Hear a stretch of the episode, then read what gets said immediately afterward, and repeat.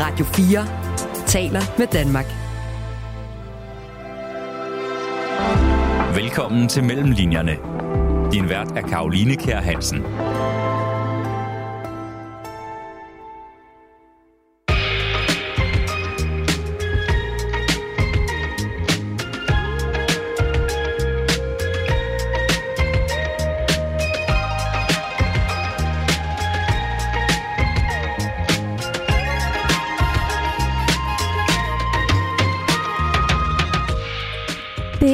Blevet den tid på året, hvor rigtig mange af os endelig har tid til at slænge os i chaiselongen eller strandstolen med en rigtig god bog. Fordi det er blevet sommerferietid, og det rimer på tid og på ro, som jo er noget, der for de fleste er en mangelvare i hverdagen. Men hvis du er i tvivl om, hvilke bøger du skal pakke til ferien. Uanset om du skal til en sydlandsk sandstrand, de norske fjelle, en pulserende storby eller en tur i sommerhuset, ja, så er det nu, du skal spidse ører. Jeg har nemlig været igennem alle de bøger, jeg har læst det seneste års tid og håndplukket fem af de bedste af slagsen til den her podcast special af Mellem Linjerne, hvor jeg giver dig mine bedste bud på, hvad du skal læse i din sommerferie. Der er både noget for den historieoptaget, taget, sportsnørden, page-turneren eller de af jer, der gerne vil være helt up-to-date på, hvad der sker på den danske poesiscene. Alle læseoplevelserne, alle bøgerne, de er så gode, at jeg næsten ville ønske, at jeg ikke havde læst dem endnu. Altså sådan, så jeg kunne genopleve den der følelse, jeg fik første gang, jeg læste dem. Det er fem gode bøger, vi skal igennem, og jeg synes bare, at vi skal komme ordentligt i gang med det. Rigtig hjertelig velkommen til.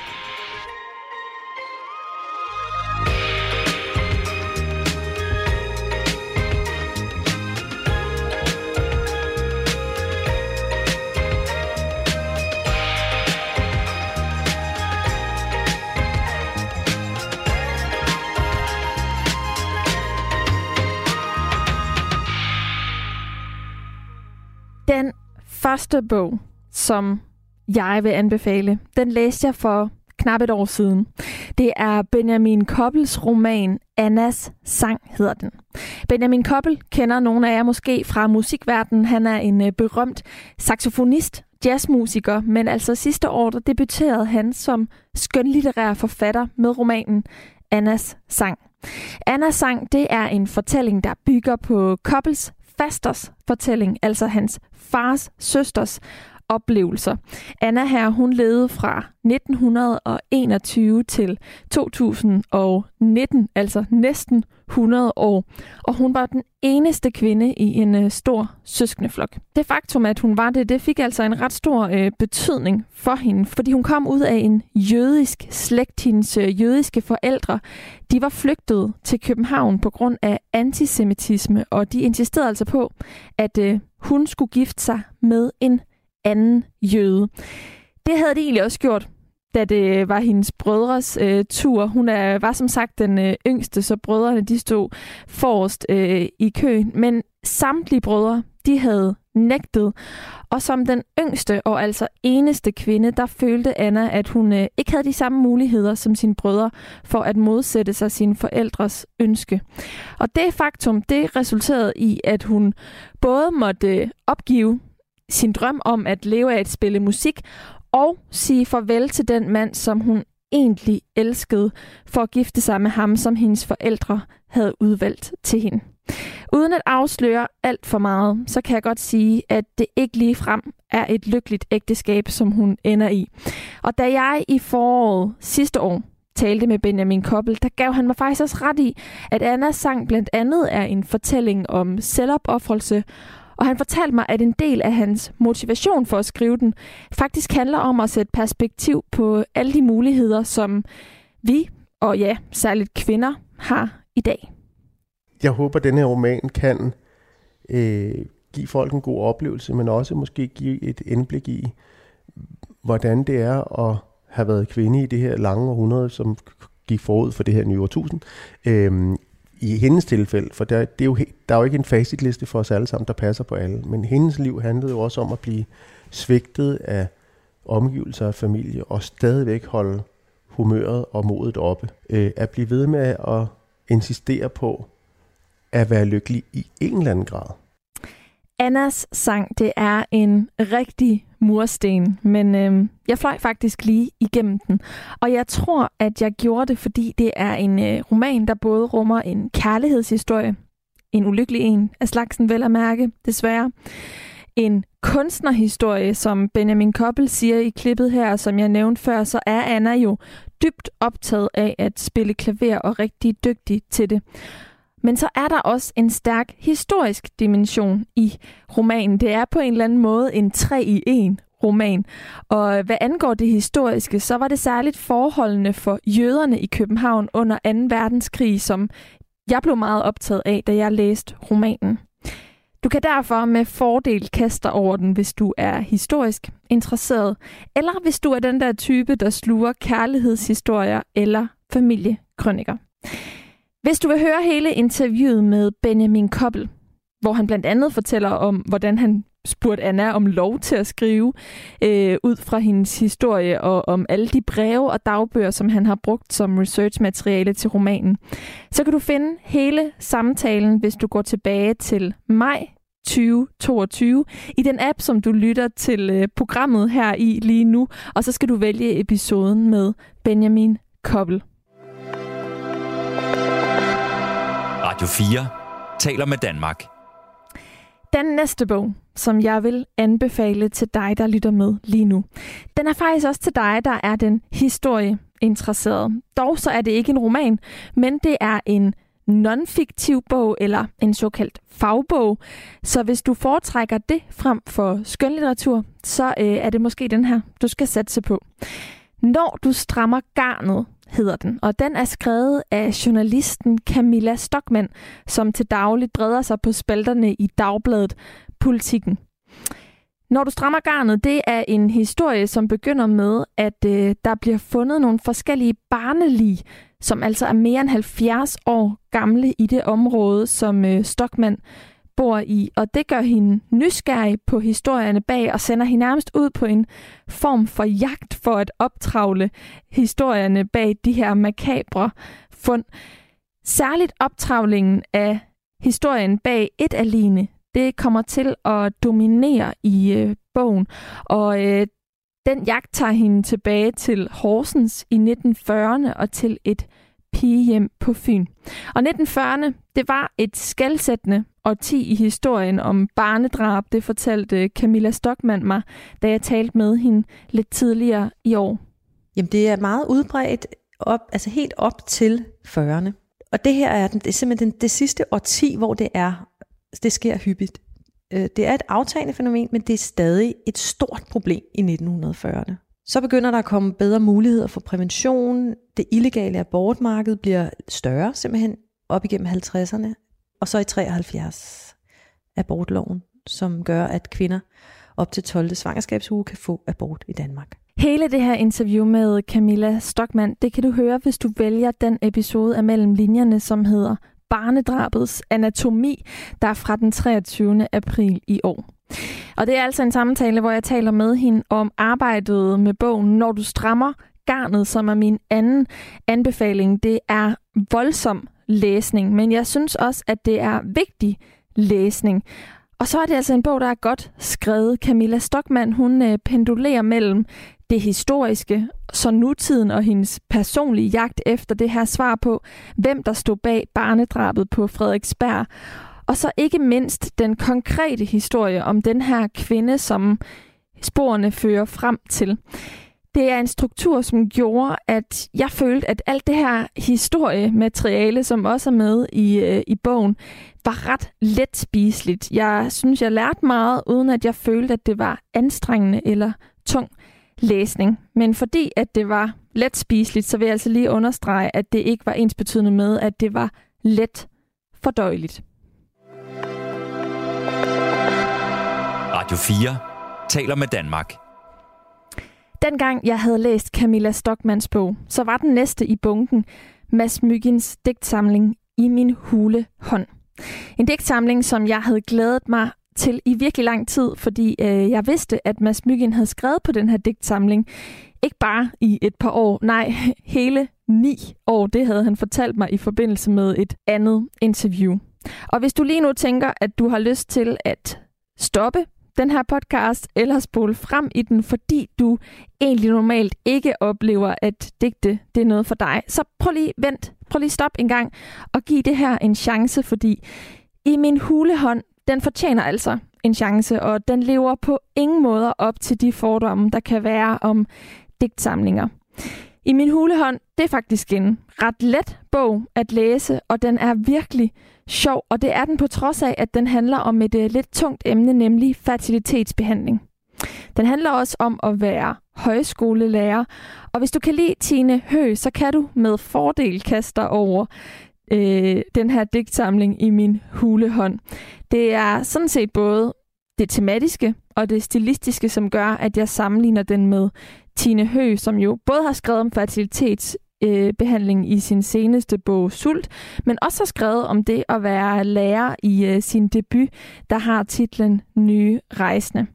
Det jeg dog vil sige, det er, at øh, den tilgang, som øh, Mads Myggen lægger for dagen til fertilitetsbehandling i øh, digtsamlingen I min hulehånd, den er lidt anderledes end den, man øh, læser øh, i Høs Sult. Eller jeg har oplevet den i hvert fald som, øh, som anderledes. Og det gjorde jeg, fordi at Mads Myggen, som i øvrigt også skriver ud fra sine egne oplevelser øh, med at være i et fertilitetsforløb, han oplevede det som svært at være i det, men også som noget, der blev en del af hverdagen, og han oplevede egentlig igennem hele forløbet at få en virkelig god behandling af vores øh, sygevæsen. Han og hans kæreste, de havde faktisk besluttet sig for, at øh, hvis det ikke lykkedes dem at blive gravide, så ville de på trods af det tage ned og personligt takke personalet på afdelingen i Horsens, som øh, de var tilknyttet. Øh, så det er ikke så dystert eller entydigt et billede af det at være i fertilitetsbehandling, som øh, Mads Myggen maler frem i sin øh, digtsamling. Alt det her, det kan du høre mere om i et interview, som jeg lavede med øh, Mads Myggen. Det er et interview, der er fra den 14. maj i år med Mads Myggen i fertilitetsbehandling, hedder episoden. Og øh, i den øh, samtale, der læste Ma- læser Mads Myggen faktisk også lidt højt af sin øh, digtsamling, sådan så at lytterne kunne få en øh, fornemmelse af, hvordan det egentlig lyder. Og den lille smagsprøve, den får du også her nu.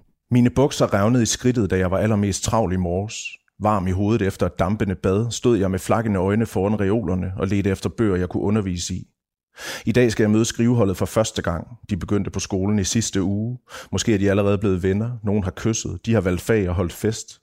Jeg skal sidde foran de 21 elever, der har valgt skrivekunst og fortælle dem, at litteratur kan handle om alt. Jeg sidder og skriver om den store hvide plamage på mit højre bukseben, som må være rester fra tandpasta, som ligner sæd, som eleverne skal kigge på i dag, mens jeg fortæller dem om linjebruddet og alle dets fortræffeligheder. Så kan de sidde i en hestesko og tænke, kan han ikke finde ud af at børste tænder? Savler han meget? og Onanerer han ud over sine bukser? Tænder han på det? Tænder han på, at vi tænker på, hvad det hvide på hans bukser er? Jeg tænker på, om eleverne er klar over, at jeg ikke plejer at være så tyk, at jeg bærer min overvægt, som om den var uden for min krop, som om jeg kunne lægge den fra mig, ved de, at jeg ikke har været i Fitness World i overvis, fordi jeg ikke kan finde den lille hængelås, jeg skal bruge til at låse mit skab? Hvor mange år kan man sige, at man egentlig ikke er overvægtig? At man ikke plejer at veje så meget? At man faktisk er ret slank? Jeg har bare taget meget på de sidste ni år. Der har været mange fester, og jeg kan godt lide æg. Jeg tror, jeg vil læse det her op for eleverne, når jeg når frem. Der er sikkert andre, der er overvægtige. Statistisk set er der også nogen, der lider af en spiseforstyrrelse. Så kan vi snakke om, hvor kogt det er at være i verden. Radio 4 taler med Danmark. Nu er det blevet tid til, at vi skal et lille smut ud blandt de mange udlandske forfattere, som der jo også er.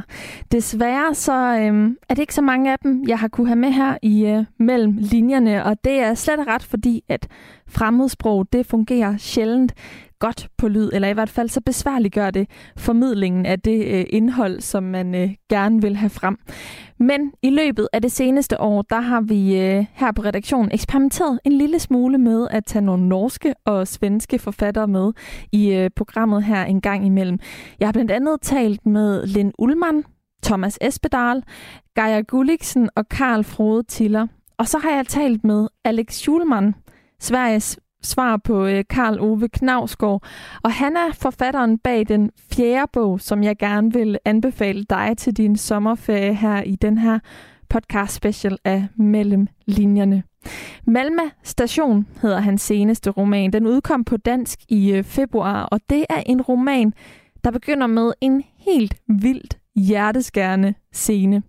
Romanens hovedperson, Harriet, hun er en lille pige i den her scene, og hun ligger i sin seng, og på den anden side af væggen, der kan hun høre sine forældre tale sammen.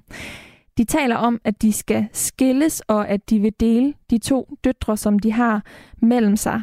Men ingen af dem, de ønsker at få Harriet. Og romanen, den er altså så en øh, form for undersøgelse af, hvad den her situation har af konsekvenser for Harriet, hvordan den præger hende. Og på den måde kan man også sige, at den bredere set roman altså undersøger, hvordan vores barndom påvirker vores måde at udfolde os på senere i livet.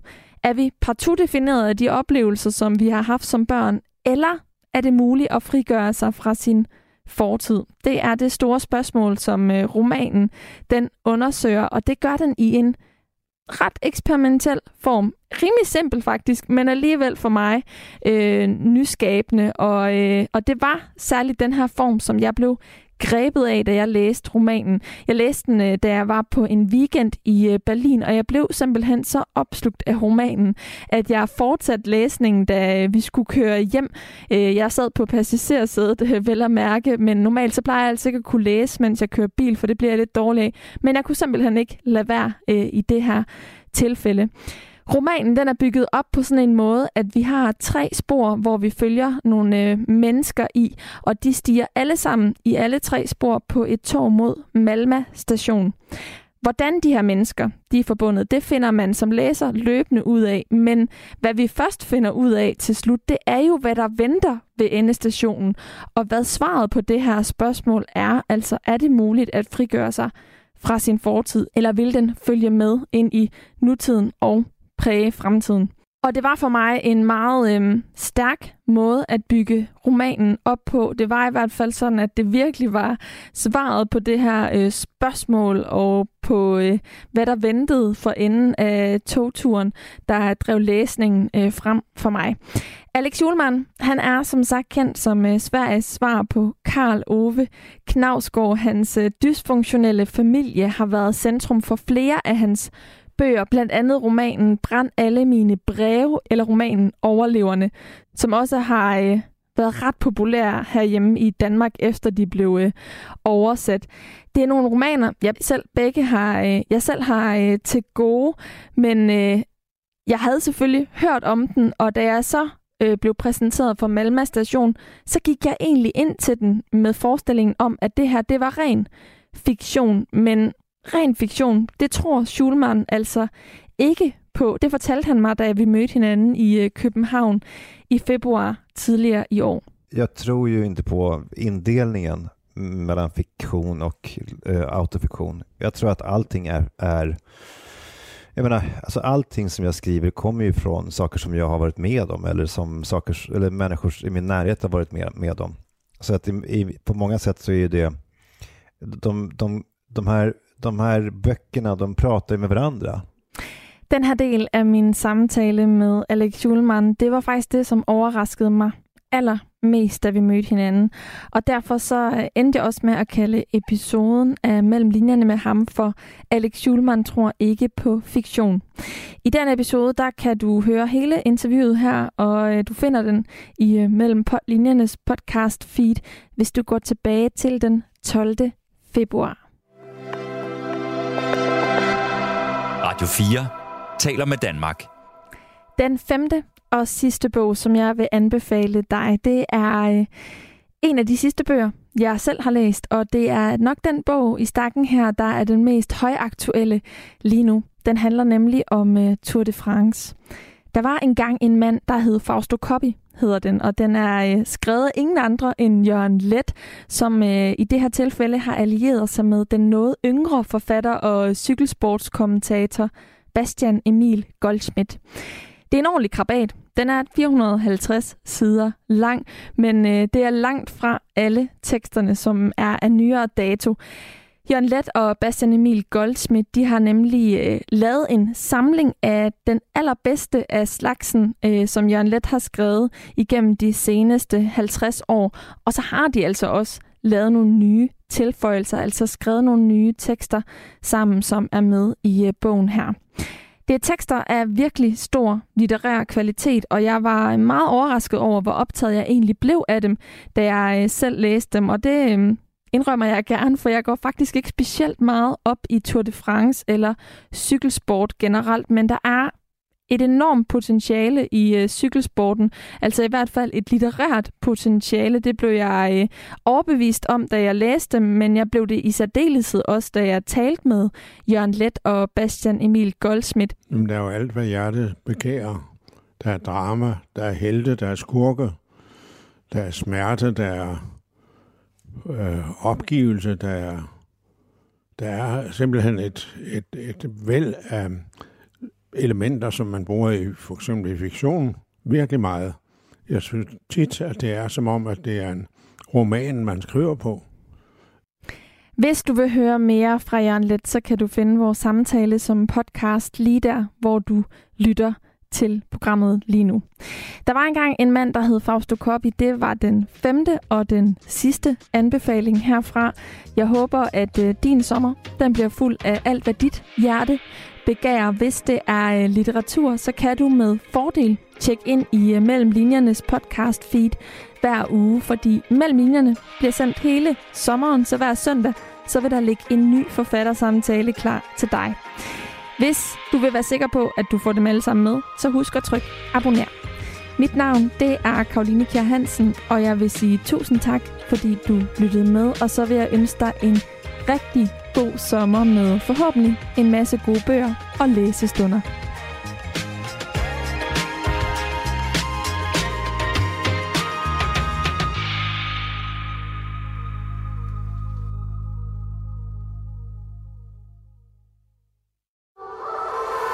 Musik er en hurtig genvej til at komme ind bag facaden. Hvis man skal sige essensen af, hvem er jeg, så er det de samme. Ind bag den offentlige person. De synger også irriterende godt. I Portrætalbum bruger Anders Bøtter musikken til at vise nye sider af sine gæster. Gita Nørby, Tim Christensen, Sofie Gråbøl, Anders Akker, Allan Olsen. Både dem, du er fan af, og dem, du ikke troede, du havde noget til fælles med.